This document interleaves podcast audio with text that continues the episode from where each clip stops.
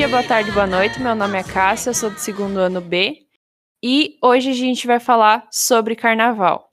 Essa festa popular que acontece há tanto tempo e que a gente vai comentar sobre é, um pouco da história do carnaval e sobre o carnaval hoje em dia. Então, boa tarde ou bom dia, ou quem esteja ouvindo o momento que seja. É, meu nome é Laura é, e hoje a gente vai ter uma convidada que é a nossa professora de artes aqui do campus, a professora Juliana Mata. Pode se apresentar, prof. Então, eu sou professora de artes, Juliana Mata. Estou aqui para contribuir, para conversar com esse pessoal. E é isso, vamos festar. Eu, professor André, então, é, como é que vocês estão? Todos tranquilos, tranquilas? Então, eu tinha preparado uma musiquinha para cantar aqui, mas eu tô com vergonha, então não vou cantar. Então nós vamos falar com. Não, que eu lembrei, isso denuncia minha idade. Que era um samba enredo da, da Mangueira de 1994 e eu já tinha 10 anos. Aí ficou na minha cabeça. Eu falar, como é que era? Me leva que eu vou, sonho meu, atrás da verde rosa, só não vai quem já morreu. Muito bom. Então essa é a minha contribuição. Agora a professora Juliana vai tocar o episódio inteiro junto com a Cássia e com a Laura. Tchau, pessoal. Então, o André foi mostrar os dotes culturais dele aqui. Queria até falar para quem está ouvindo que depois da pandemia esse é o nosso primeiro episódio gravado presencialmente. Por isso que a gente cantou junto com ele. Então, caso haja algum barulhinho no fundo ou alguma coisa assim, perdão, porque a primeira gravação que está sendo assim, houve testes antes, mas são ossos do ofício de quem está bastante tempo sem gravar presencialmente, né? A gente nunca gravou. Só o André. Então, podemos começar. É verdade. É a primeira vez que a gente está gravando pós-pandemia. Fiquem tranquilos, está todo mundo com todas as doses. Tem gente com 5, 6 doses, tem gente que já tem tomar umas 10 doses aqui já. Então, galera, não tem nenhum antivax aqui não, tá? Mas o, o assunto que a gente vai falar hoje, né, sobre carnaval, é, não tem como a gente não fazer um resgate, um breve resgate histórico para saber um pouco das origens, né, de como surgiu. Então, o carnaval não é uma, como eu imaginava, eu sempre imaginei que o carnaval fosse uma manifestação cultural é, que tivesse origem na África e nós, de alguma forma, é, tivéssemos nos apropriado desse traço cultural, mas não é bem assim, ele vem de muito antes, né?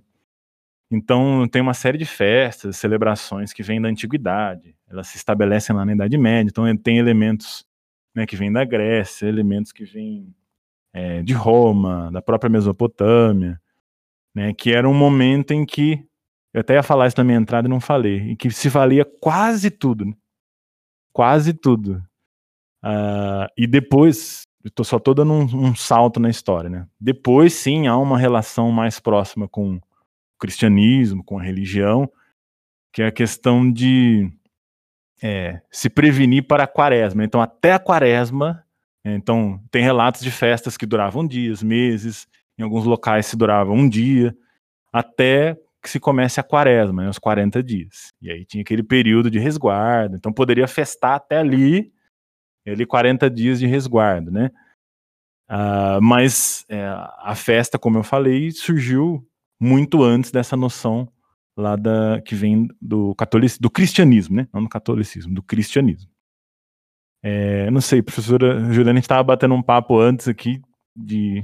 Eu peguei de um certo ponto da história e ela foi um pouco antes. Então, se você quiser dar uma, uma completada, acho que fica, fica importante. Então, vamos lá. É, não se tem, assim, né, o registro exatamente correto, né, da, do surgimento, veio só deste lugar, né, então uma, uma consequência aí de, de ao longo dos tempos, é, a galera foi se apropriando aí de determinadas festas, determinados costumes, e aí hoje nós temos o carnaval como nós conhecemos no Brasil, e ainda assim, no carnaval no Brasil, a gente tem diferentes formas de, de manifestar, né? Então, no Rio de Janeiro, em São Paulo é de uma maneira, no Nordeste é de outra, né? Todos caracterizados carnavais, mas enfim. Então, é uma mistura, né? De, de várias referências. O que se tem estudado é que, por exemplo, na, na época do Império Romano, existiam as festas Saturno, né? E nessas festas, é, bom, enfim, não era bem festa, né? Existia uma celebração, né? Um momento que acontecia ali, e uma consequência era uma festividade, né? E uma dos elementos dessa festa para Saturno era um dia em que as regras, as leis não precisariam necessariamente serem seguidas. Então, serviçais poderiam tomar o lugar de, é, de quem tinha mais poder, né? Então, era uma brincadeira ali, uma coisa que rolava naquele momento, em que existia essa, esse poder sair da sua classe social, né? Poder se desprender das organizações sociais que se tinha. E aí, é, quando a gente chega lá, isso nós estamos falando do cenário da Europa, né? Quando a gente chega para a Idade Média, né, com o avanço do cristianismo, tudo que vinha, né, da cultura que, que era determinada pelo cristianismo como pagã, né, é, foi abolida. Só que assim, a gente sabe que em tese as coisas são abolidas, mas na prática certas coisas continuam acontecendo. Então essas festas continuaram acontecendo mesmo porque ninguém se converteu, né, do dia para a noite. Então elas continuavam acontecendo, né? Então ainda existia uma forma de se expressar e aí a igreja vai assimilando isso, vai é, tentando achar maneiras de controlar.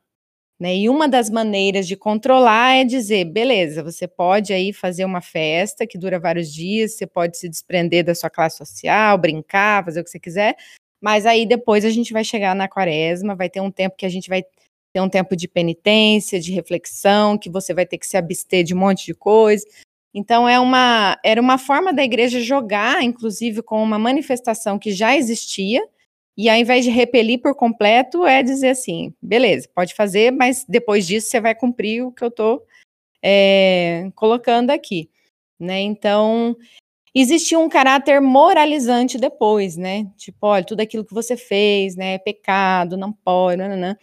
Então, assim, existia essa cultura também na Idade Média. Então, tem um quadro do Peter Bruegel, que ele, ele faz uma, uma leitura né, de como seriam essas festas. Então, nessas festas, é, tem gente, com, tem imagem de pessoas comendo muito, tem imagem de pessoas jogadas, bebendo muito, é, alguns mascarados, uns com partes sem roupa, e é assim, tomando conta mesmo do espaço da cidade. E existia essa prática mesmo na Idade Média. E aí foi desenrolando né, na, na Europa, e para o Brasil chega, é, com os colonos portugueses, chega uma prática, né? Como que veio aqui para o Brasil, o que a gente pode dizer, né? É, uma primeira origem, talvez, do carnaval brasileiro seriam essas festas que continuaram acontecendo antes do período da quaresma. Essas festas geralmente eram mesmo uns três dias antes da, da quaresma, mas tem lugares no Brasil depois que foi aumentando nessa quantidade de dias.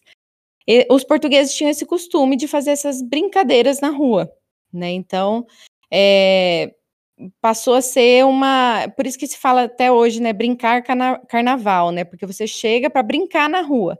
Então, eles faziam é, como se fosse uma guerra de farinha. Então, você estava passando, eles davam uma farinhada na sua cara. É, eles faziam. Só que aí tem a, a, parte ruim também, né? Parece que era tudo muito feliz e tal. Tinha gente que não estava afim de brincar né? E levava, saía na rua nesse dia, levava. Então era bexiga com água, bexiga assim, né? Estruturas que, que tinham água dentro, por vezes urina, é, tacava urina na cara do povo.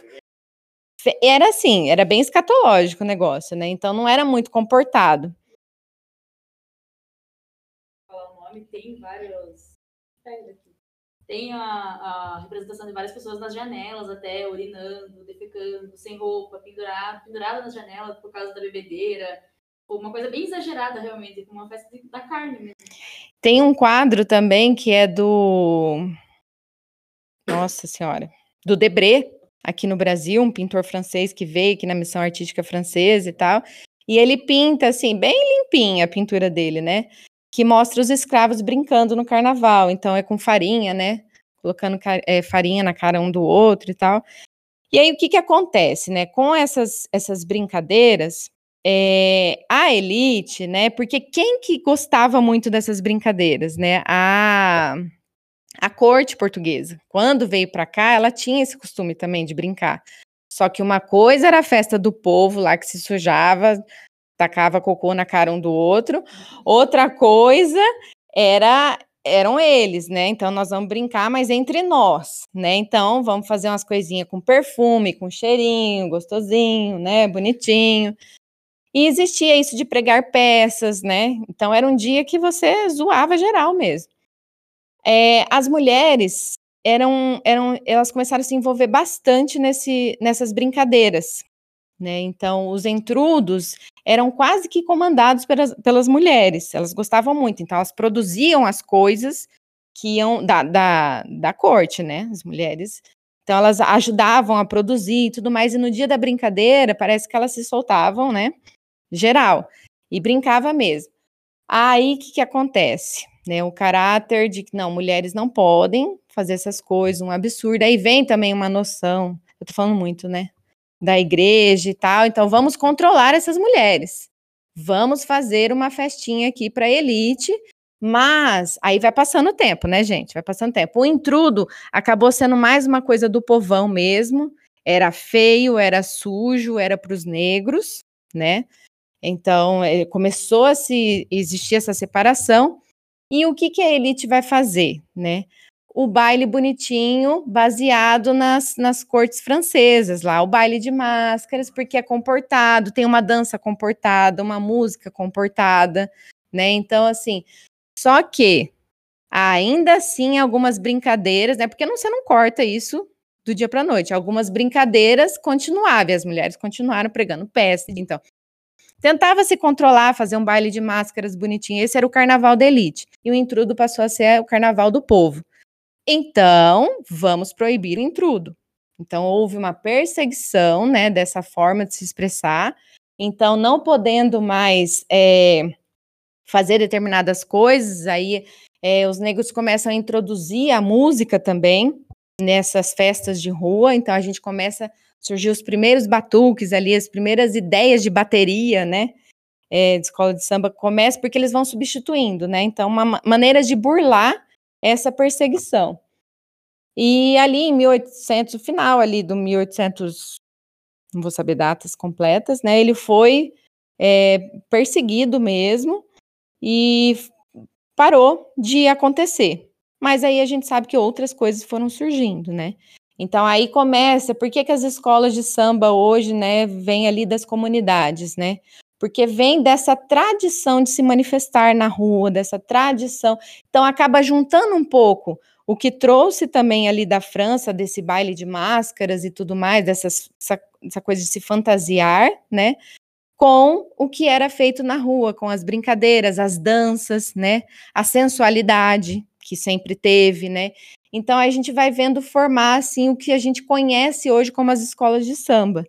Né? Então, aqui no Brasil, a gente tem uma mistura muito grande é, de elementos da cultura africana, né, que vem é, que vem dessa tradição afro-brasileira, né? Então, vai sendo incorporada aqui desse, desses costumes portugueses também, que tem o seu berço ali em toda a história da, da Europa. E a gente vê formar aqui uma nova coisa, né? Uma nova forma de se expressar que é tão nossa, né?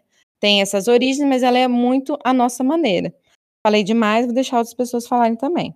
Não, é que ouvindo a Juliana falar, eu também não fico pensando, eu tô imaginando, tô me transportando para o Brasil pós 1822, ele tipo uma sociedade estratificada, você tinha é, escravos, a parte da, da nobreza, ainda não existia uma burguesia no Brasil, então era uma sociedade extremamente fechada. E meio que o carnaval era meio que uma, uma subver, subversão da família meio que patriarcal, né? Que até, como você falou da, da participação das mulheres, o protagonismo, então, beleza, vai ser, inclusive vai ser só neste momento, inclusive, que a mulher vai poder é, e, e, não se assanhe muito, porque é até ali, depois tem a quaresma e depois voltamos à família patriarcal, você vai voltar ao seu a sua função reprodutora.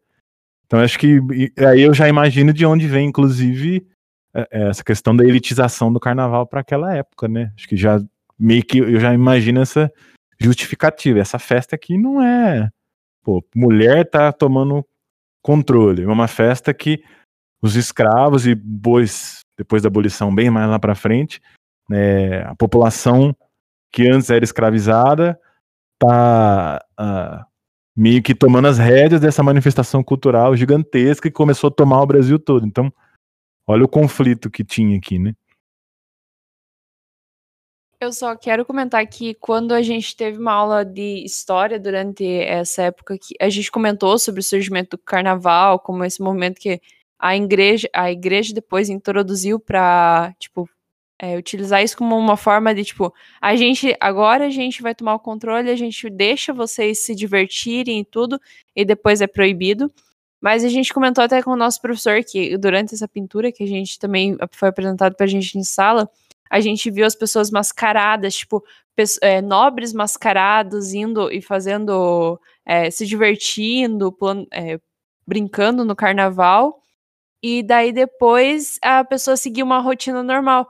Então, tipo assim, a gente sabe que é, eu tava. Quando eu fui fazer minhas pesquisas e tudo, eu também peguei bastante a parte do carnaval pós-gripe espanhola. Após tantos, tantos mortos que ocorreu nessa época, de tanto da, da guerra e também depois quando teve a gripe, que foi, é, foi uma situação controlada, porque os, tinha, não tinha médico, portanto, de gente que estava doente é, nos hospitais.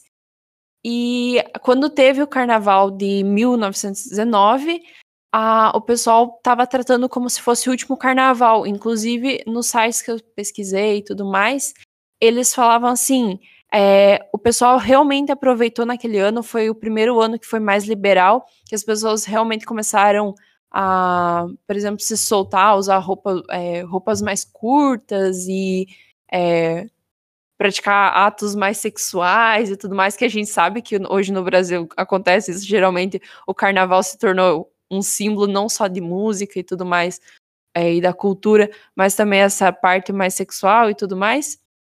Mas eles pegaram bastante. É, foi assim.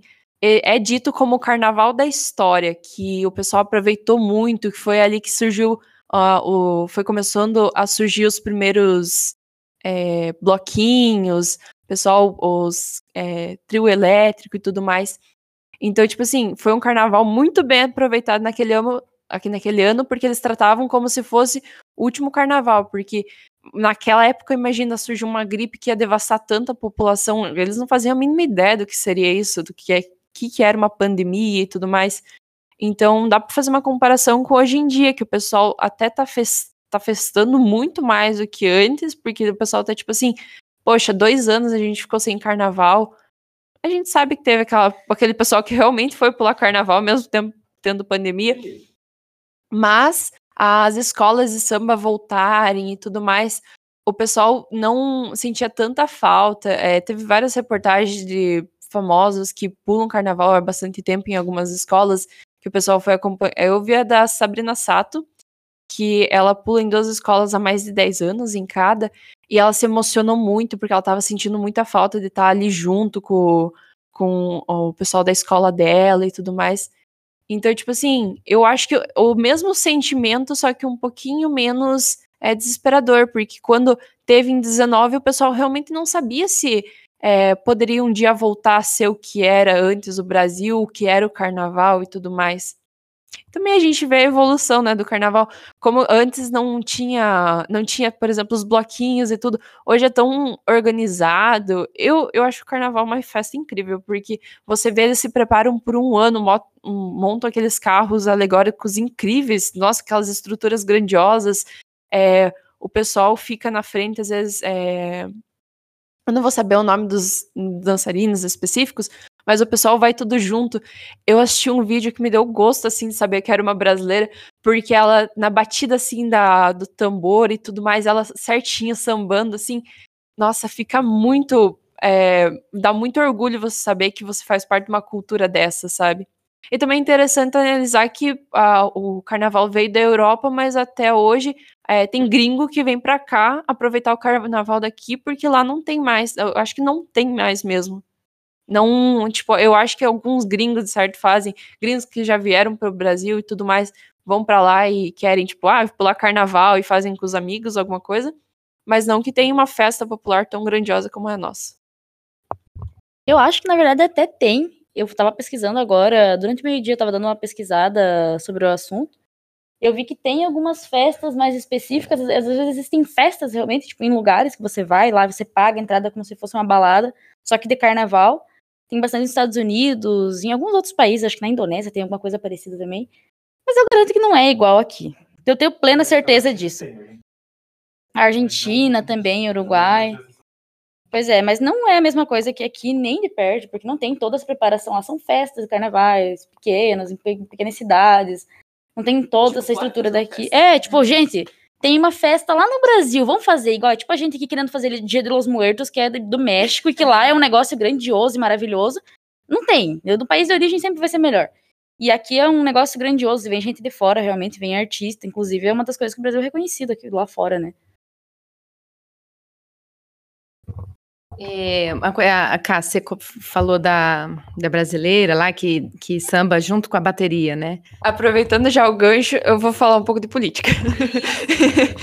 é, teve toda uma problemática esse, esse ano e ano passado, porque quando deu, acho que uma baixada nos casos ano passado, que o pessoal tava, tava pensando que talvez ia conseguir voltar é, para fazer o carnaval e tudo.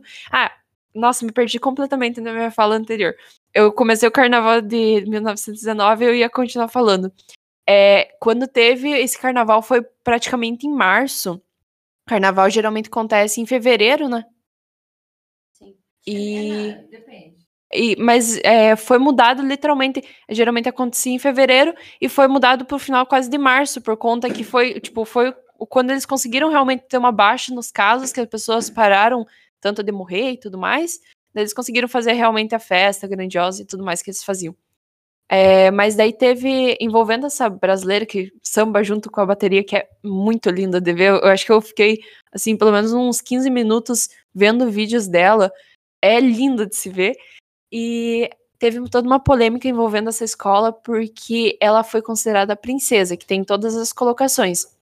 Tem a rainha da bateria, tem a princesa da bateria, daí tem os bateristas, os dançarinos que acompanham. E ela foi colocada como uma princesa porque dizem que uma famosa pagou para estar tá como rainha esse ano no, nessa escola. Só que o pessoal ficou muito revoltado com isso, porque geralmente o pessoal prioriza quem é da comunidade, quem tem realmente o samba no pé, que nasceu é, em volta do carnaval e que está desde pequeno envolvido nisso, na história da escola e tudo mais. E foi uma, é, uma polêmica grandiosa, porque a, a gente vê assim que até mesmo uma festa popular que geralmente é do, do povo da. É, eu vou falar periferia das comunidades e tudo, das cidades grandes, é, envolver tanto dinheiro, né? Porque a gente sabe que realmente gasta bastante dinheiro para fazer esses carros alegóricos grandes, essas fantasias tão majestosas, mas a gente vê, tipo, a escola dá prioridade para uma pessoa que pagou para estar tá lá, enquanto tem uma menina que estava há anos sambando com a escola, que lutou muito para chegar naquela posição que ela estava, ela ter menos prioridade que uma pessoa. Mas mesmo assim, uma das coisas mais admiráveis que eu achei que ela é, quando ela, ela respondeu um dos comentários, ela falou assim: gente, para mim o que importa é eu estar tá ali celebrando com a minha escola, é, não importa a colo é, colocação que eu tô. E eu realmente gosto do carnaval, então para mim, enquanto eu estiver sambando, tá ótimo. É, só para situar, ela chama Maiara Lima. É, ela viralizou antes mesmo, né, do carnaval, ela dançando, ela sambando no ritmo da bateria ali, né, toda a expressão dela. Eu acho legal esse ponto que você tocou, Cássia, porque assim, é, pelo menos eu que década de 90, tudo acompanhava carnaval pela televisão, né, assim, você via muitas famosas, né, como rainha de bateria e tudo mais. É, não que não possa, né, mas existe um interesse de marketing aí, né, além de das famosas aparecerem e tudo mais, né, a escola de samba acaba se é um artifício, né, dela para chamar alguém para chamar atenção para sua escola. Mas, é, de fato, quem deveria estar lá é quem é da comunidade, né? Quem está lá sempre, quem está costurando, negócio é negocinho ali, né? Tudo mais. Então, eu acho que atualmente nós estamos talvez caminhando para uma maior visibilidade da comunidade como protagonista, né? É, como destaque, né, das escolas de samba.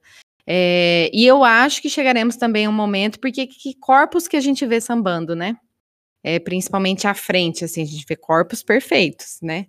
É, será que a gente vai chegar a um momento que uma rainha, uma princesa de bateria vai ser, é, vai ser mais gordinha, né? Vai ter um corpo diferente, né? Uma pessoa com deficiência e tudo mais. Então, todas essas discussões que estão acontecendo hoje são super necessárias.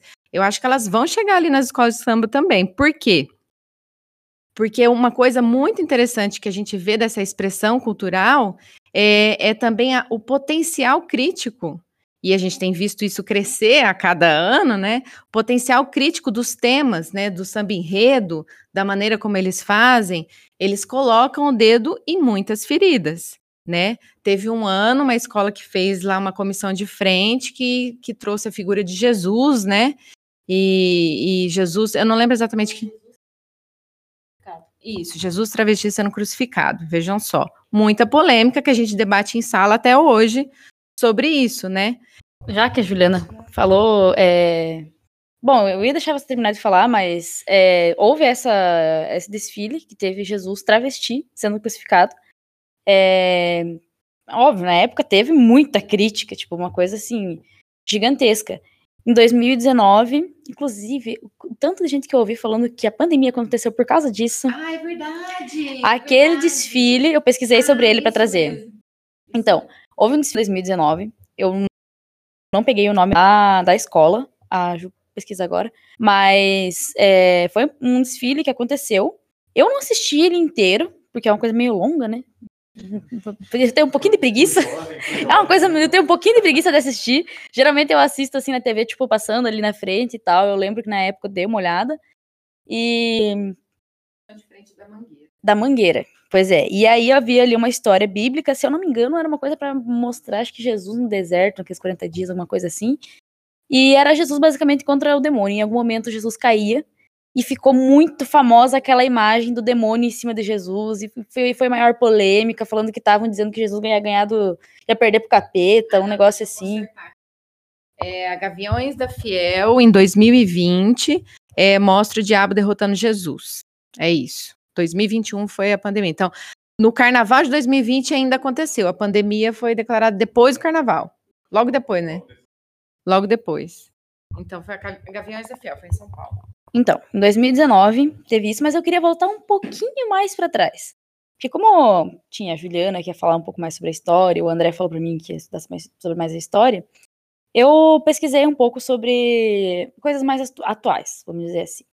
É, pensei em pegar em coisas da ditadura, mas teve muita pouca manifestação naquela época, obviamente. Em seguida, ali da, da, da do impeachment da Dilma, é, Paraíso da Tuiuti fez um, um, desfile que eu lembro também de ter assistido, eu lembro que rendeu bastante meme, eu adorei. Facebook, Twitter era só meme na, na, naqueles dias ali. Por quê? Porque eles, até hoje, a Paraíso Tuiuti diz que, que aquela figura não era o Temer. Mas eu acho que eles fizeram isso para não levar um processinho. Por quê? Era uma figura, um boneco, com a cara do Temer. Tem nem dizer o que, que não era. Era o Temer, caracterizado de vampiro. Dentro da roupa dele. Cheia de. Saudades do meu ex, cara. Saudades. Queria um neoliberal desse agora. Então, é, o nome da desfile era, era realmente Vampiro Neoliberalista. O terno dele tava cheio, tipo, como tivesse saindo dinheiro assim. Ele tava com sangue escorrendo, caracterizado de vampiro e tudo mais é, tava tocando a música Meu Deus, meu Deus, está extinta a escravidão? É, segundo a, o, a, pessoa que foi entrevistada, Jaque Vasconcelos, não, não sei quem era que estava falando sobre o, o, o desfile, é, era para trazer uma referência à Lei Áurea, mas não era para falar sobre aquilo, era para falar sobre a questão de uma pessoa trabalhar 12 horas é, e ganhar um salário muito abaixo do mínimo, com direitos trabalhistas, sem direitos trabalhistas, né, basicamente. Então era uma crítica a isso. É, até hoje eles dizem que não era sobre Michel Temer, mas a gente tem certeza que era. Houve outros desfiles também, alguns que eu não consegui pegar o nome, porque teve uma outra escola de samba que fez um desfile com todo mundo caracterizado de patinho, por causa daquele protesto que teve era no STF. O desfile era a respeito disso. E aí, esse ano, a Rosas de Ouro domingo, dia 24 de abril, apresentou uma coisa assim que foi maravilhosa. Essa eu. Eu não assisti inteira também, porque é muito longo. Mas eu assisti essa parte principal, que foi a que ficou mais famosa. Eles fizeram um desfile, desfile que era uma crítica, uma figura caracterizada de presidente. Não vou dizer quem, assim, que eles estavam criticando, mas era uma figura, assim, caracterizada de presidente. Com uma enfermeira que vinha e aplicava uma vacina. E aí era maravilhoso, assim, que, tipo, vinha uma cortina de fumaça e virava uma, uma tipo, um, como se fosse uma porta, assim, e aí o presidente se virava um jacaré. E o desfile terminava com o presidente, um jacaré com a faixa de presidência. Não vou nem dizer para quem que é essa crítica, né? Tinha, teve várias, teve algumas outras com críticas à pandemia, mas essa foi a mais famosa de todos, não sei qual foi a classificação dela, porque eu não acompanho esse tipo de coisa. Mas, não sei, para mim, uma pessoa que viveu no Sul a vida inteira, que não é tão, tão forte o carnaval, assim, quando eu era criança, não assistia carnaval, porque eu era da igreja, não podia assistir carnaval. E nos dias do carnaval, como na minha cidade não tinha festa de carnaval, tinha tipo baladas e coisas assim, é, tinha Marcha para Jesus, que eu participava, porque eu era criança e meus pais e minha avó, e, enfim. Então, é, então, tem esse contraste, assim, de nós que morava, mora, moramos aqui no Sul, eu, a Cássia e acho que os outros aqui do Vital, todo mundo aqui do Sul, né? Vocês dois, no caso o André e a Juliana, são de São Paulo, eu imagino que lá seja uma cultura mais forte. Aqui não é tanto, existem alguns bloquinhos, obviamente. Na minha cidade, que eu morava em Santa Catarina, era algo bem conservador, lá até hoje é. Então, geralmente, eu não sei se era na época exatamente do carnaval, mas era por ali, eu sei que era no início da quaresma. É, eles faziam a marcha para Jesus, que era, tipo, o pessoal fazia, até fazia um teatrinho, um negócio assim, chamava todo mundo da igreja e tal, como se fosse um, um protesto ao protesto, um protesto ao carnaval. Um negócio assim, sabe? Então, queria trazer isso, essas críticas políticas, porque eu acho algo muito interessante, que é uma coisa que a professora Juliana sempre traz, assim, maravilhosamente bem nas aulas, inclusive saudades, que é trazer, tipo, críticas, políticas ou não, da atualidade, da época dos artistas, porque para mim o que eles fazem ali é uma arte maravilhosa. Mas olha como o ser humano é, né? A gente tem. Vamos pensar a gente quanto um, um, um ser coletivo, né? A gente tem necessidade de extravasar, né? Então, e, e aí a gente precisa. É, entenda, não vou defender nenhuma coisa nem outra, né? Nenhum libera geral e nenhum vamos censurar. Mas o ser humano tem necessidade de extravasar, porque vivemos dentro, temos que viver dentro da ordem, né? E aí, quem tem necessidade de controlar né, o, o, o extravasamento do outro, né?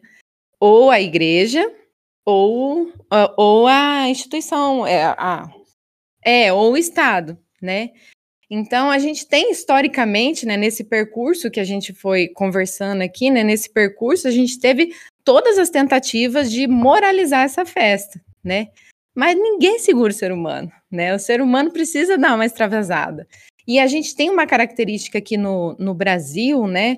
A gente tem um perfil diferente, né? Todo mundo que vem para cá fala, nossa, vocês são diferentes, vocês são mais afetivos e tal. A gente tem uma relação com o corpo diferente do que outros países têm com o corpo, né? Então não é só uma relação também do é, da, da sexualização, né? A gente tem menos dificuldade em ser é, em ter vergonha, né, do próprio corpo. Então, o que, que a gente vê no carnaval, né? Muita gente com, com quase nada de roupa, né? Principalmente as mulheres. Aí a gente entra numa outra crítica, né?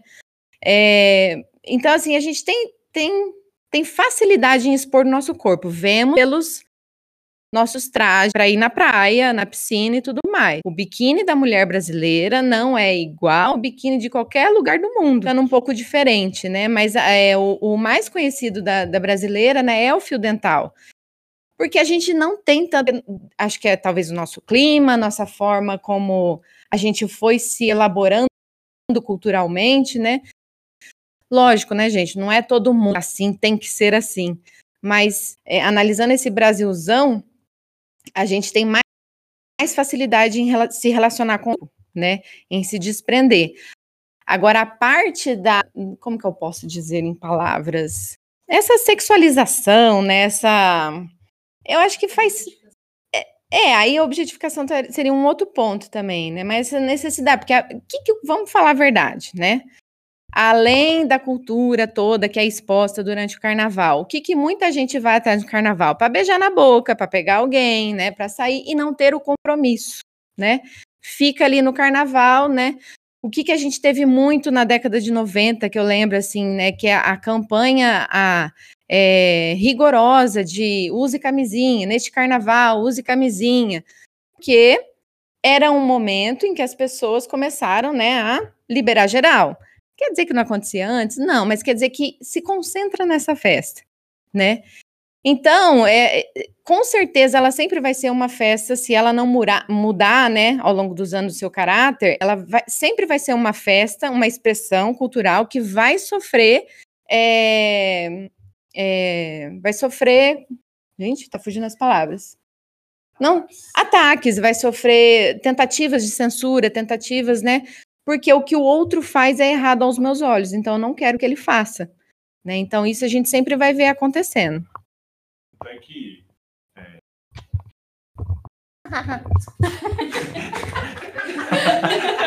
que delicada.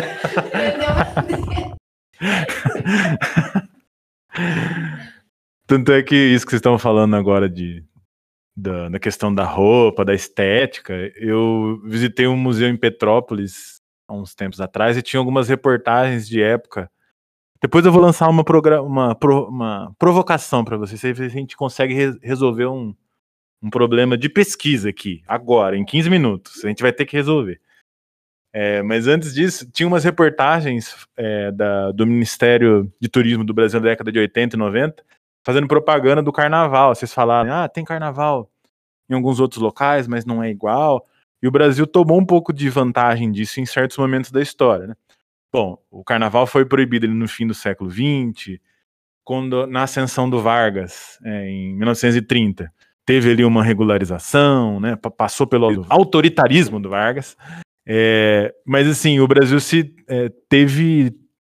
tentou tirar vantagem disso. Então, o, o próprio Ministério do Turismo fazia propaganda do carnaval com vários panfletos chamando né, europeus para vir passar o carnaval no Rio de Janeiro. E qual que era a propaganda? Uma série de fotos de mulher com biquíni, uma polêmica. E não tinha nem, era tão direto o discurso de, de, de turismo sexual, né?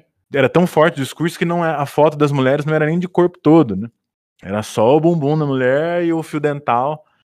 Uh, então tem essa, essa questão também. Uma outra coisa que eu vi vocês, vocês estavam falando também, e vocês já cometeram plágio agora, porque vocês não deram o, o crédito, porque o que vocês falaram um momento atrás lá da questão da elitização, da, das rainhas de bateria serem atrizes da Globo, atrizes. Tem uma, uma, uma dissertação de mestrado da geografia que fala isso, da Nancy, Nancy Frangiotti. É, obviamente ninguém cometeu crime de plágio aqui, tá? Mas é. vou deixar claro que tá gravado. Aquela dissertação dela chama o Espaço do Carnaval na Periferia da Cidade de São Paulo. E o último capítulo, ela fala exatamente assim: a cooptação da festa pelo espetáculo midiático e pelo poder público. Então, os bloquinhos, né? O quanto que se gera de grana. No... O desfile hoje é transmitido, né? Então, você tem lista no YouTube, no, no, no Spotify, com todas as, Hoje a gente não vai se debruçar nisso e falar das letras, né? Mas vocês já falaram de algumas, alguns enredos, assim, que são muito bonitos. Tem muita letra legal. Tem a questão do, do pessoal do futebol, da Mancha Verde, que inclusive infelizmente foi campeã agora no Carnaval de São Paulo. Mas tem a Gaviões, a Gaviões da Fiel, que produziu alguns bons enredos, né? Mas a provocação que eu ia lançar, que hoje daqui vai sair uma dissertação de mestrado, dependendo do que vocês falarem, é que, por exemplo, a gente tem uma questão geográfica muito forte no carnaval do Brasil, né? Porque a gente tem manifestações fortes em Salvador, Bahia, é, Pernambuco, a gente tem o frevo, tem, enfim, várias manifestações. Tem Rio de Janeiro, com o maracatu. Você tem o Rio de Janeiro e logo depois São Paulo com samba. Você tem o Amazonas lá com o, os bois lá, né? O caprichoso. Em Minas, os bloquinhos. E a região sul? Por que que não tem? Então, vamos agora, vamos desenvolver. Por que que não tem nada? Que será que a região sul é excessivamente branca a ponto de, ó, isso aqui Será que tá lembrando a fala da Juliana lá no começo? Ah, essa festa aqui é muito. me pertence, deixa pro resto do Brasil. Não é meio estranho, porque você tem manifestações fortes em São Paulo, por exemplo, né? Que.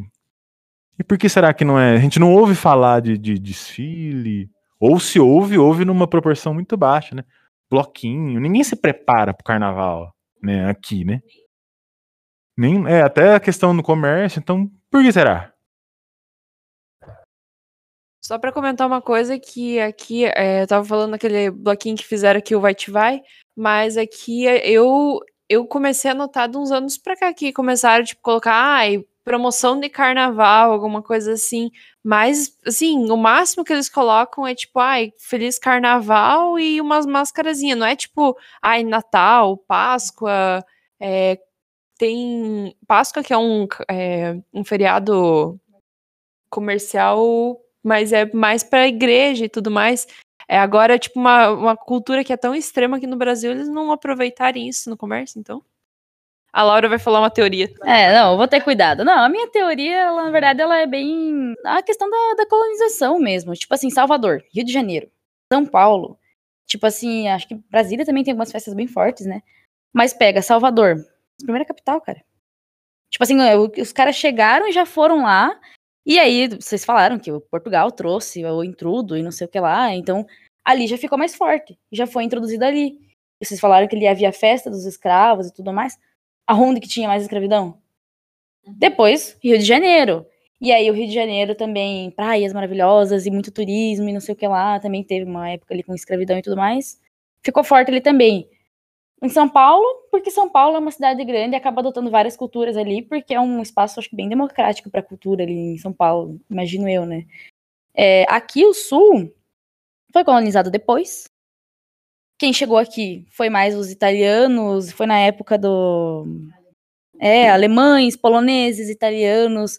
Foi naquela época que se fazia muita propaganda de venha para o Brasil, a gente dá uma terra aqui, tipo, tanto é que os meus bisavós, eles casaram na Itália e vieram para cá porque tinha promessa de ganhar uma terra. Eles vieram de lá é, com, essa esperança, eles tinham as tradições lá, as tradições italianas e católicas e mais conservadoras, os poloneses também, tanto que aqui em Queda só tem padre polonês, nunca vi um negócio desse. Lá em São Jorge é tudo padre italiano, lá em, em Abelardo tem uma cultura alemã fortíssima também, porque Santa Catarina ali é puro alemão, porque é Blumenau e coisa errada. Então eu imagino que seja por isso. Depois eu, depois eu até vou retomar aqui ó, aquele desfile da, da Tuiuti. O desfile do vampirão era o mesmo do, do Patinho, que a gente tava falando. Depois eu vou falar sobre isso. Tem essa questão de, tipo, aqui a gente nota, a Laura falou, ah, que é bastante padre polonês bastante padre polonês e tudo mais, mas a gente vê, por exemplo, a minha família é por parte de pai, minha família praticamente tem descendência assim completinha italiana. É italiano que casou com italiano, que casou com italiano, que casou com italiano. E que tiveram o, por exemplo, acho que meu tataravô veio da Itália quando deu, acho que a Segunda Guerra Mundial, alguma coisa assim. Primeira, Segunda Guerra Mundial, não lembro. Não, segundo, né? Faz sentido segunda. É, ele veio fugindo da Segunda Guerra Mundial para se refugiar aqui no Brasil e tudo mais. Se casou com uma italiana, daí tiveram filhos italianos e que se casaram com italianos. Então, tipo assim, a, por, a, até a linhagem do meu pai, até chegar no meu pai, ali é a sangue italiano predominante. Daí meu pai se casou com uma, é, uma, uma brasileira com descendência polonesa e que também tinha uma, uma linhagem muito forte na questão polonesa. Uh, a minha família, a minha mãe sempre me conta que ela sabia falar polonês, e desde pequena ela foi criada em casa falando polonês. É, e o meu pai também ele comentou uma vez comigo que eu falei: Ah, mas por que você não fala italiano comigo e tudo mais? Por que você não me ensinou? Ele falou assim: quando eu era criança, eu ia na casa da minha avó, no caso a minha bisavó, e ela, lá você só podia falar italiano, você não falava outra língua. É, tipo, eles não aderiram à cultura do Brasil, eles não se misturaram com outras culturas, eles mantinham a cultura deles. Ou seja, essa questão de, tipo, adotar uma festa popular, alguma coisa assim, eles não, não quiseram, eles é, respeitaram que tinha outra cultura, mas eles queriam a cultura deles e acabou-se. E André, sem estudo nenhum, quero, quero pensar aqui uma coisa. É, acredito que eu, a gente só tem essa manifestação artística hoje, cultural no Brasil, é, devido à população negra, né? Que foi é, que foi marginalizada, né? E que sustentou diversas expressões aí que a gente vê aflorar no Nordeste, que a gente vê é, ainda hoje pensando assim na manutenção dela, né? Quem, quem continuou aí, segurou e, né? Hoje a gente, lógico, a gente pode ver uma, uma análise mais disseminada desse conceito de carnaval pelo Brasil e tal. Mas o carnaval do Rio de Janeiro e São Paulo, onde são feitos? Nas comunidades nas periferias, onde tem a maior concentração da população negra, né? A gente vê no Nordeste as manifestações como Maracatu, Frevo, é, até mesmo o trio elétrico em Salvador e tal. Quem mantém e sustenta é, da onde surgiu tudo isso é bem da, é, é bem da população negra, né? Que foi. É, que foi, enfim, se misturando, né? Foi obrigada a se misturar, enfim, né? Mas que essa, essa esse multiculturalismo, né, esse fator multicultural, eu acho que a gente deve muito à população negra, né, que foi abraçando que tem uma expressão. A gente tem coisas hoje que são super tranquilas para gente, né, mas que foram proibidas no passado, como o samba, né? O samba surge onde? Com os negros. Mas não era um ritmo aceito, né? É, não era um, uma música aceita. Hoje, imagina, você toca um samba, você fala, nossa, né? É maravilhoso, né? Todo mundo respeita e tudo mais. Mas não era, era proibido, era perseguido, assim como a capoeira foi. Então, tudo que a gente tem uma origem ali, é, da espontaneidade dos negros, né? Da, da, da, da alegria, da manifestação em que eles se sentem bem, felizes, a gente tem um, um, uma maneira de, de ir proibindo. Mas, enfim, eu vejo um pouco isso, né? essa, essa, essa manutenção que a gente tem hoje e que a gente dá. Aí, como o André colocou, a gente serve de propaganda para o Brasil, mas a gente não valoriza quem a produz. Né? Porque eu, branca, classe média, vou lá curtir o carnaval que a comunidade produz, né? Eu vou lá, tudo bem, tem, pode pensar esquemas de dinheiro hoje, de consumo e tudo mais, mas eu sou, não, não sou eu que estou lá na comunidade produzindo, né? Eu vou lá usufruir, né? Então, mas que respaldo essa galera tá tendo? Porque na hora de criticar, de cair nas mídias, que é só sexo e não sei o quê, aí todo mundo cai matando, né? Todo mundo quer organizar ainda essa manifestação cultural. Mas enfim, complexa essa sua pergunta, mas eu acho que é bem isso, porque, por exemplo, aqui no. Eu, eu tive um impacto ao vir mais aqui para baixo do Paraná. É, eu vejo poucas pessoas negras aqui na cidade. Eu estava acostumada com uma outra realidade lá no, no norte do Paraná, né? No, no estado de São Paulo, mais ainda. Então, a população negra é muito grande, mas ela não está aqui em Quedas Iguaçu. Tá, eu não fiz nenhum censo, mas assim, apenas da minha observação. Então, de fato, a gente tem uma organização, uma, a, acho que a colonização aqui alemã, polonesa, italiana, veio muito forte. E acho que essa dureza que a, Cássia, a Cássia colocou, né, de não se não deixar sua cultura ser contaminada por outra, né? Essa talvez manteve o sul aqui mais distante dessa realidade do carnaval. É, também dá para falar, é, tem a questão também dos gaúchos. A gente, é, muita gente conhece fora do sul a cultura gaúcha, só que a gente vê assim. É, a, a cultura gaúcha é em outra. É, eu sei que a cultura gaúcha é aqui do Rio Grande do Sul. Só que tem muita gente que às vezes vai para fora do Rio Grande do Sul, que é gaúcho, que pratica a cultura gaúcha, tenta levar para outras regiões porque quer continuar praticando, não e também só por, pela música e tudo. E o pessoal não aceita muito, porque ah, é uma coisa do sul e tudo mais. E tem muita gente do Rio Grande do Sul que não gosta de saber que tem é, gente, sei lá, do Nordeste que pratica a cultura gaúcha. Como assim você é, lá, você é totalmente diferente de mim, você pratica? Pessoas mais tradicionalistas e tudo mais. É, a professora Juliana falou é, a questão de a gente tentar é, controlar essa manifestação cultural.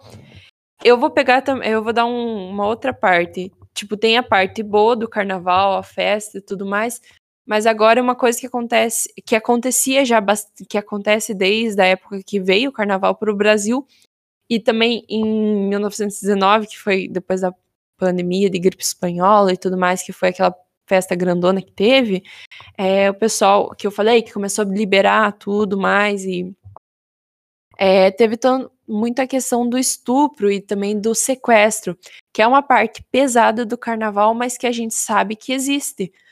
Porque é, lá teve muitos casos de estupro, de sequestro que, de crianças também, sequestro não tipo, ai, sei lá, sequestrei uma mulher e alguma coisa assim, mas também de crianças, tipo, o pessoal se aproveitar dessa festa, dessa.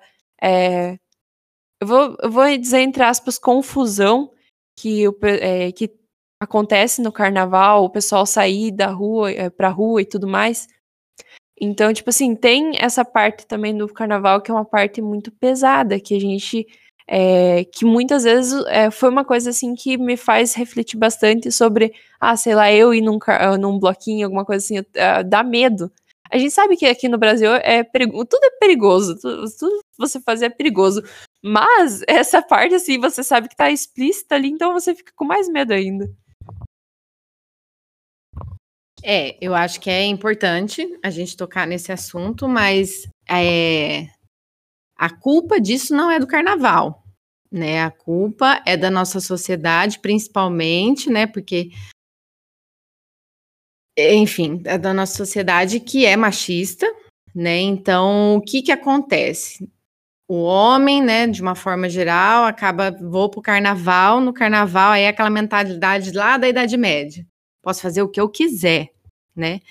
Então, essa questão até, vamos consertar, né, o que eu falei lá atrás.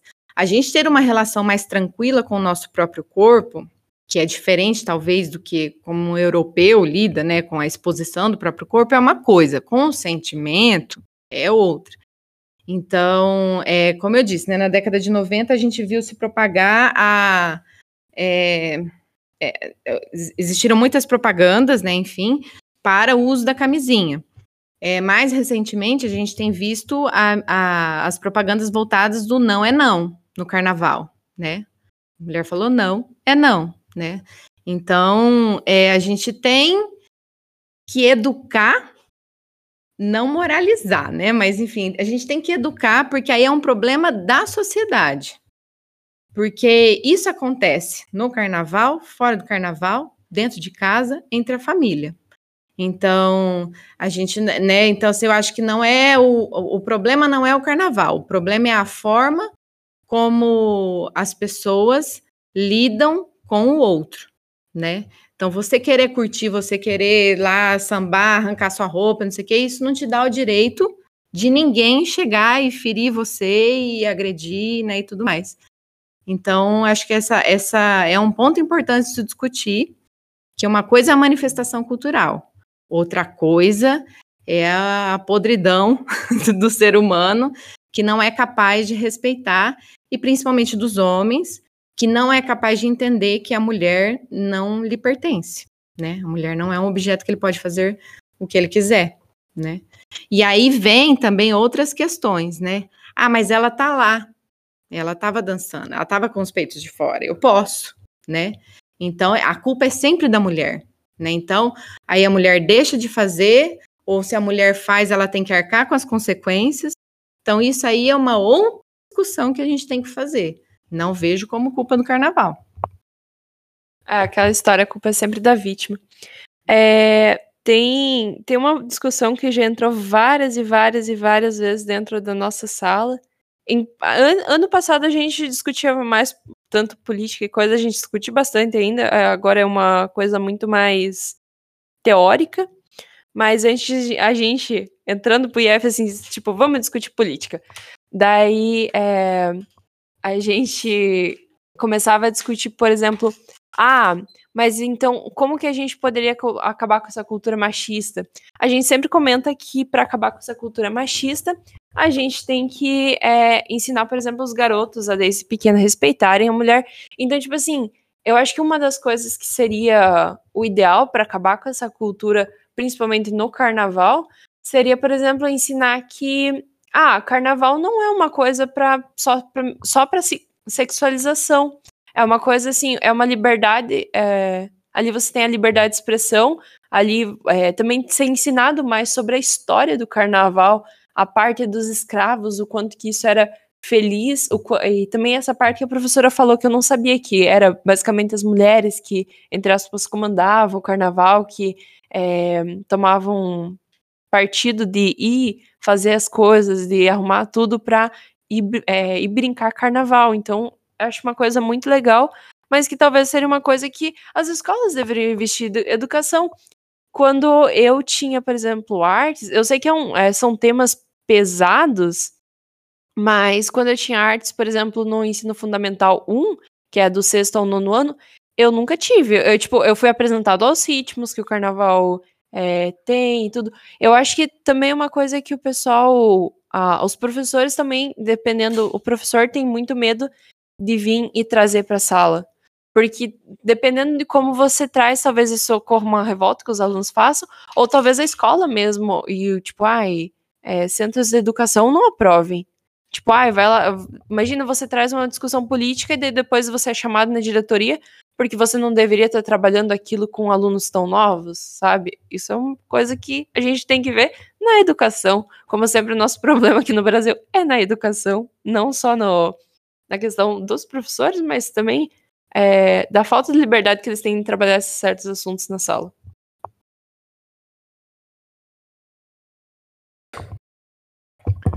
E a questão de criminalizar o carnaval, acho que não sei quanto tempo a gente já tem, né?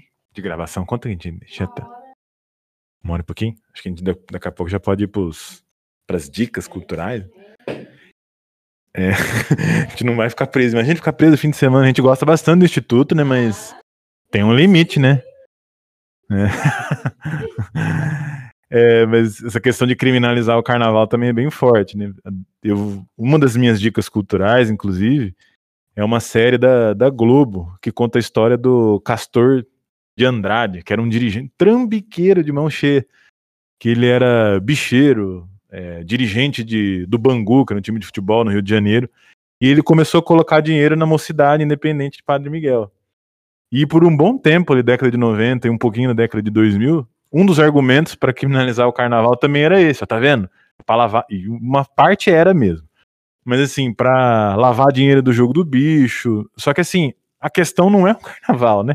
A, a questão era é crime do é crime é, o jogo do bicho não tá legalizado, então o crime antecede, antecede isso, né? Uh, então são mais uma maneira de, de criminalizar. Então já fica a minha dica cultural. Oi? Ah, tá. Então, uh, se não der tempo de todo mundo falar, porque a bateria da casa está acabando, mas a gente já vai encerrando esse episódio. E eu queria deixar du duas dicas. Uma eu acabei de falar, que é uma série sobre o Castor de Andrade, que fala muito dessa questão do carnaval, do envolvimento de algumas contravenções com o carnaval. Lembrando que o problema não é o carnaval, é a contravenção que é anterior e eu também queria deixar uh, uma outra série. Uh, se eu lembrasse o nome, eu conseguiria falar. Mas como eu não lembro. Mas é alguma coisa do tipo: é, eu vou me preparar esse ano, o que eu vou fazer esse ano, que conta uma história de uma cidadezinha em Minas, de uma família que prepara, tem uma fábrica de jeans, uh, não tem nada na cidade. E a família passa o tempo todo produzindo é, jeans, assim, 8, 10, 12 horas por dia trampando para produzir jeans, para gastar tudo no carnaval. Então, tipo, a importância do carnaval para aquela comunidade, tipo, a vida dela gira em torno disso. Uma pesquisa rápida aí, tá no Netflix, é como eu vou me preparar para o carnaval, alguma coisa desse tipo. Para a gente pode parecer algo de, de que é o nosso entretenimento, que é a nossa festa, que é a nossa, sim, né, nossa diversão, mas para outras pessoas é faz parte da vida e é a vida da pessoa, né? Então é isso, espero que vocês tenham gostado. Discutimos bastante É, foi meio que um bate-papo, né? Foi a nossa volta para conversar. Assim, acho que ficou bem legal. Ficou bem melhor do que com o Discord, é mais menos frio do que o Discord. Mas é isso. Estou me guardando para quando o carnaval chegar. Lembrei que alguma coisa aconteceu e eu lembrei, minha lembrança chama celular da Cássia. então espero que vocês tenham gostado. Vamos ver se consegue, que o pessoal consegue se despedir. Falar rapidinho que o IF já está fechando também. Obrigado pela audiência. Hoje eu não tenho nenhuma dica cultural, mas acho que a Juliana e o André já deram duas. Já, já, Juliana já vai dar. Vai dar?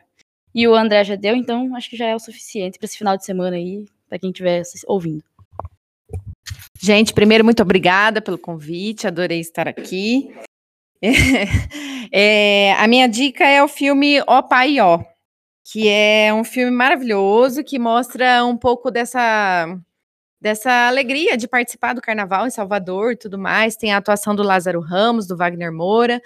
É bastante divertido o filme, é, é muito bem feito, não tem uma trama muito fechadinha, mas ela mostra os conflitos daquele momento, né? Tem um, é, mostra a preparação de um pessoal que mora num cortiço lá, bem no Pelourinho.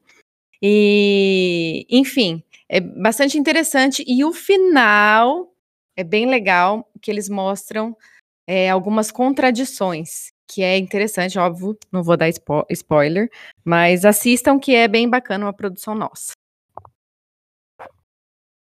É isso, gente. Me despeço por aqui. Espero que vocês tenham gostado desse episódio. Ficamos no aguardo pro, de vocês, nossos, nossos ouvintes, para o nosso próximo episódio.